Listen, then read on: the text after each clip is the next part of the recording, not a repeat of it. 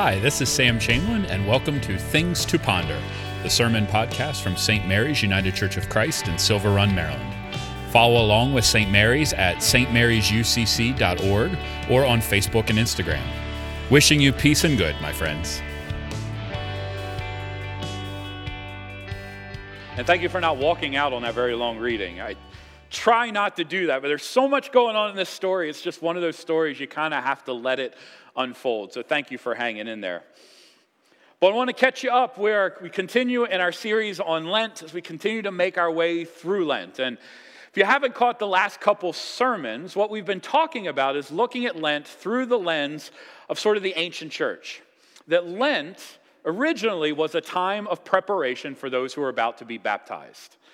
And so baptism would always happen on Easter. That makes all the sense in the world. And so they would spend the time before that getting themselves ready and thinking deeply about what it meant to follow after Jesus Christ. Eventually, the ancient church said, you know what? If it's good for them, it's good for all of us. And this is where we sort of get the initiation of this season of Lent 40 days where we prepare ourselves to follow after Jesus anew. And the readings really are about this journey. We started with the first reading that Jesus is baptized and then he goes into the wilderness to be tempted. Guess what?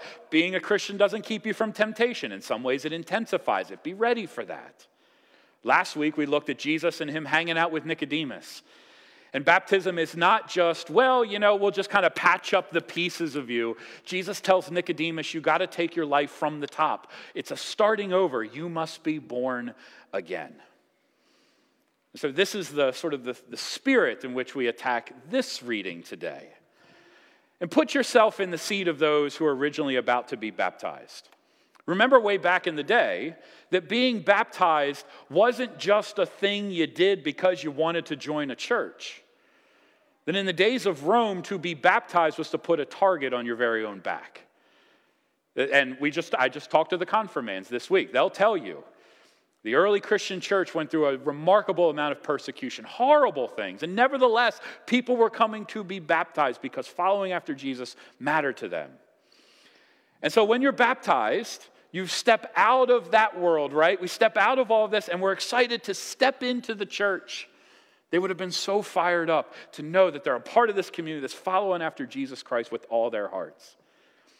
And when you're baptized, you say, hey, I have a place in this community now, this growing community of faith. I belong here. There's something beautiful and wonderful about that, right? Baptism brings us to a place of belonging. The Apostle Paul talks about this. In the letter to the Ephesians, he says, You are no longer foreigners and strangers, but fellow citizens with God's people and also members of his household, built on the foundation of the apostles and prophets, with Christ Jesus himself as the chief cornerstone.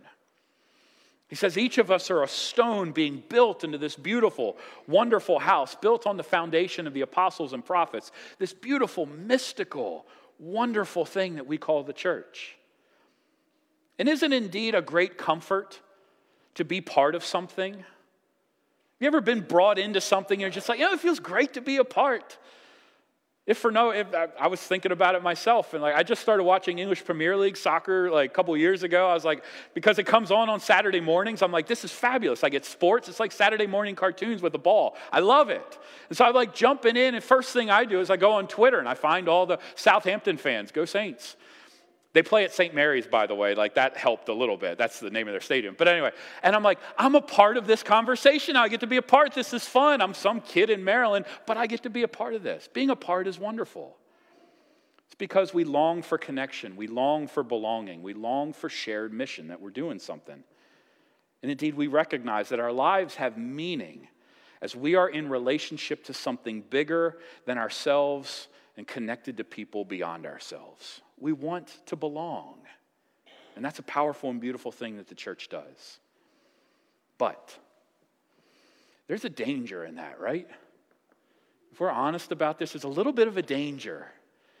Because when we create an us, we also create a them. You just sit with that for a second. When we create an us, we also create a them. We do this not because we are sinful, not because we're not following after Jesus or anything like that. Group dynamics are part of what it means to be human. We cannot escape this. And sometimes it is playful. I am a Southampton fan. I do not like Chelsea fans. And that's okay. Chelsea fans don't like me either. That's fine, it's playful. Until you get the Ravens Steelers, eh, maybe not quite as playful. But we do this, right? I root for a team, which means I don't root for this team. But we, we all can see, right, that group dynamics also sometimes call forth the very worst parts of what it means to be a human. That in us means there's something wrong with the them, that we're opposed to the them in some capacity. And the church suffers from this in so many ways and has suffered for generations.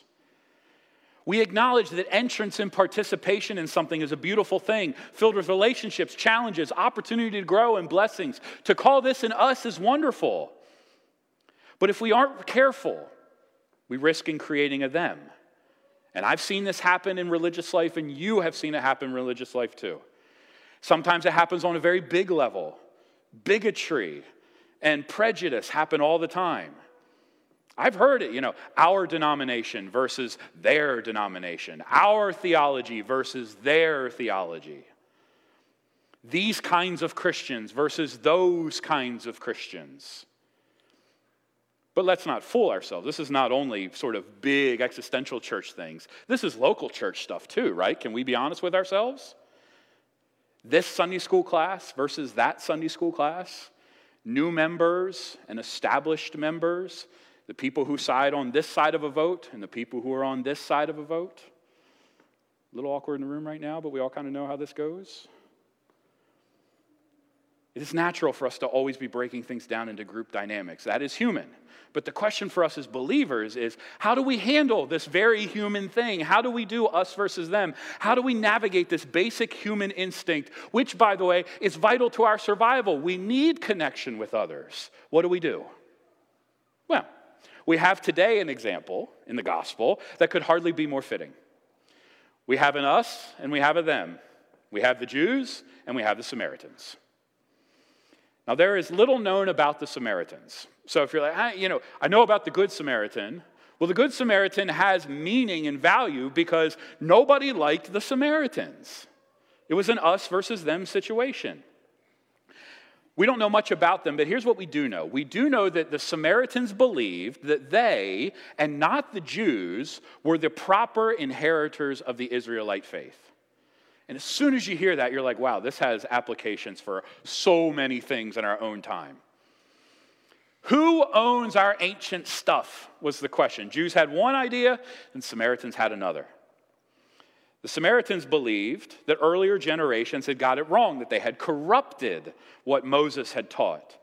They believed that Mount Gerizim, and you're like, where? Exactly. Mount Gerizim and not Jerusalem was the location of God's activity on earth. And they had enough differences in basic religious practices that they were easily annoyed by the other. You all experience this, right? Like people who have slightly different beliefs about something you share in common, and the slightly different beliefs of somebody else just kind of gets under your skin. That's what was going on, except it was everything that got underneath each other's skin.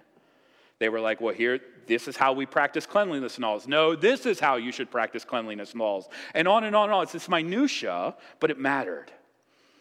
And there were some rumors of historical animus. There's a story that suggests that when Nehemiah came back to, re, to rebuild the city of Jerusalem after it had been totally destroyed to the ground, when the Jews say, We're going to build this back up, that it was the Samaritans that opposed them because, well, Jerusalem's not where God lives. You should just do it over here on Mount Gerizim.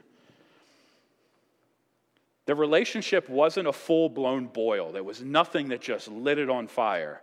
It was a slow simmer where it was very obvious there is an us and there is a them, and we do not like each other. We've all been there. So when Jesus, a Jewish man, meets a Samaritan woman at the well of their shared ancestor Jacob, we have all the tinder we need for a combustible mixture. But you heard the reading. It didn't turn out that way, did it? It didn't turn into this, we're right, no, we're right. something very different happens. It acknowledged, but it never decayed into us versus them. It owned that there are differences, but that wasn't the point of the conversation. In fact, one thing led to another, and a life of an entire community was changed on that day. Because Jesus didn't get into the us versus them, Jesus transcended the difference. How? Well, allow me to trace some things for you this morning. The first thing that should blow us away Jesus initiates the contact. Jesus starts, Will you give me a drink? Can I have something to drink? Nothing more than that. But even in that, Jesus has broken about five social rules. Rules that we have, like you don't talk about religion, you don't talk about politics, you know, you know, all these kind of things. Jesus breaks all those rules. He's like, Would you give me a drink? He's not supposed to talk to the Samaritan, and he's certainly not supposed to talk to a woman. But he does. He initiates contact in a simple, non confrontational way. Now, the woman reacts exactly as we would expect her to react. What are you doing? Like, bro, get it. No. She does exactly what she's supposed to. We're meant to feel that tension to the point that John emphasizes for us in little, par- little parentheses. I love this. Jews do not associate with Samaritans. He's trying to drive a stake in this. This is not right or proper or good. But Jesus initiates contact. He seeks a conversation with her. He wants to dialogue. He's not scared. He's not concerned. He's not meek. Nor does he seem to give much of a hoot for social conventions because Jesus and those who follow him shall not be bound by us versus them. It's okay to talk to people who are different than us. Indeed, it is essential that we do so if we want to follow Jesus. Secondly, Jesus extends an offer. This whole thing about living water. And Jesus addresses a felt need that she has, something that is common to them both. They're both thirsty. They both need water. The woman is running an errand, Jesus is on a journey. Now, the woman is appropriately skeptical. Heard one preacher one time say, You ain't got no bucket. I've never forgotten that. But you ain't got a bucket. Fella, you're talking about this living water. You might want to start with a bucket. That, which, by the way, is a very farmer thing to say. Hey, great, you got the water. You, you can carry it? I don't think so. This woman's seen some things. She's done some things. She's probably got a little cynicism to go along with it. Good for her. Again, she's playing the role perfectly. She's playing the us versus them. She does not trust him. And when we descend to us versus them, this is precisely to the letter what we look like. We're like, well, you ain't got a bucket. He says, Are you greater than our father Jacob? You think you're so special? But Jesus continues to speak with her and isn't put off by her barbs. Rather, he's understanding and compassionate, and he offers her in return a truth. Everyone who drinks this water will be thirsty again. But whoever drinks the water I give them will never thirst. Indeed, the water that I give them will become in them a spring of water welling up to eternal life. Now he's got her attention because he's speaking about something that she cares about. She's speaking to something that she's feeling. Not just that she has come to the well because she's got errands to run.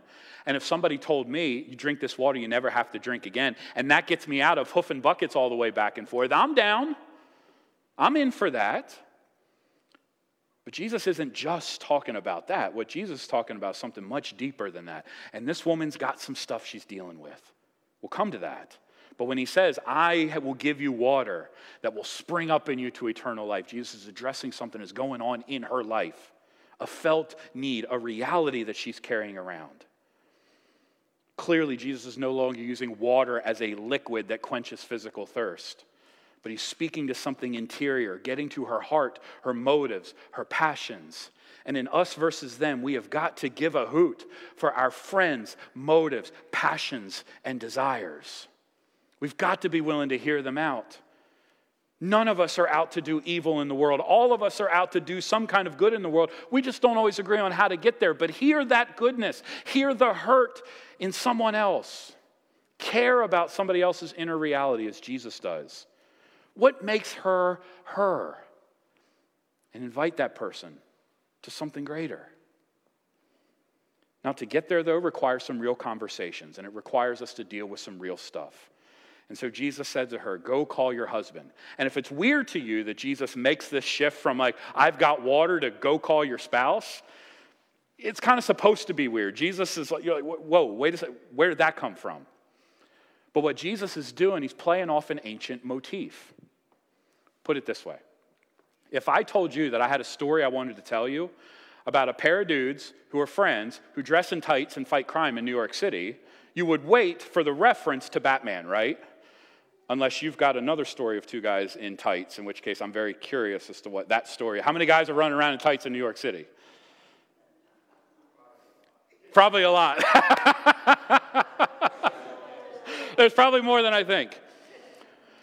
But yeah, but when Jesus says, go call your husband, he is tapping into the tension that the reader would have heard. Because Jacob's well, the reason we call it Jacob's well is because Jacob's well is the place where Jacob met his wife Rachel. It is supposed to be tense in that way. And the reader had been leaning in, waiting. There's a guy and a girl at Jacob's well, something going down here. And Jesus finally gets to it. He addresses it. He said, Go call your husband. And she shares what she is willing to share.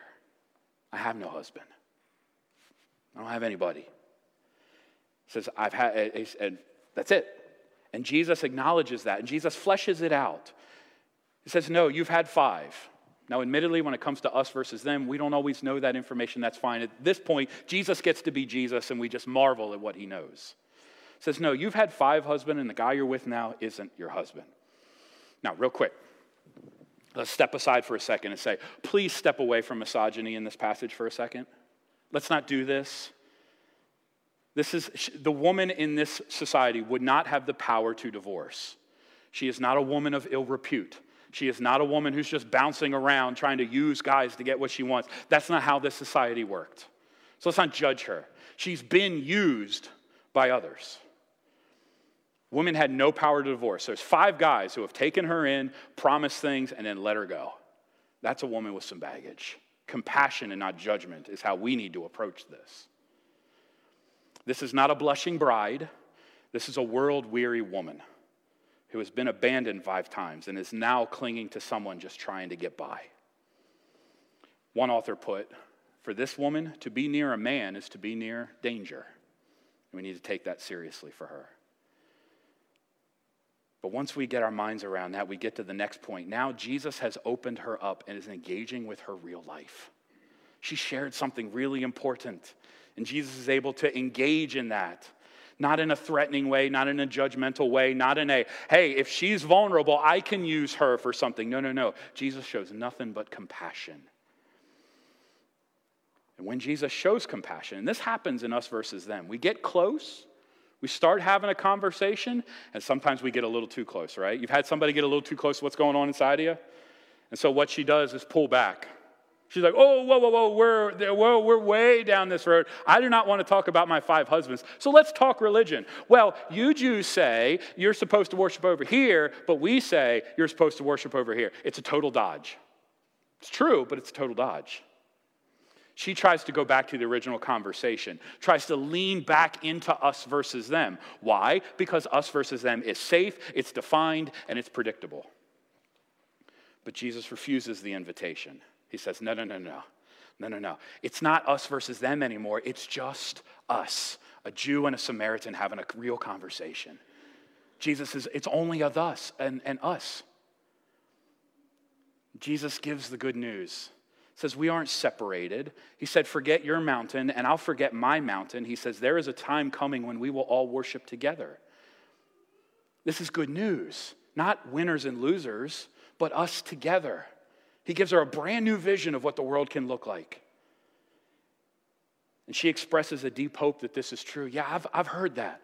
I've heard there's a Messiah coming. But you know what? I've been too busted up to care much. But I remember way back somewhere, somebody said there was a Messiah coming who would set everything right. And then Jesus drops the truth bomb, says, I, the one speaking to you, am He.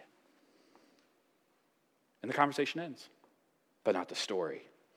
She goes back to her community and says, Come see a man who told me everything I ever did. Could this be the Messiah? And the people come out and they said, We can't believe the story that you're telling us. And so the people come to Jesus. The Samaritans are seeking out this Jewish guy. Think about that. From where we started to where we are, the Samaritans like, I cannot wait to hear from this guy. The us versus them is gone. There's only curiosity. There's only intrigue. There's only tell me more. And I love this line at the end. It's beautiful. They said to the woman, We no longer believe just because of what you said. They're not putting her down. We're just like, We have even more evidence. Now we have heard for ourselves, and we know that this man is the Savior of the world. Do you understand what just happened? It's one of the greatest evangelistic moments in the entirety of our scriptures because Jesus transcended us versus them because Jesus initiated a conversation. He extended an offer of compassion. No strings, just want to talk to you because Jesus had enough time to care for a Samaritan woman that he wasn't supposed to care for in the first place. He connected with what was really going on in her life, and he showed her a new way forward. It's not your way or my way, there's a new way coming. And the world, for those Samaritans, was changed forever. Do you understand that? Their world was changed forever. One might say, to pull from last week's language, they were born again. The living water Jesus talks about with this rural, rogue, world weary woman is so many things.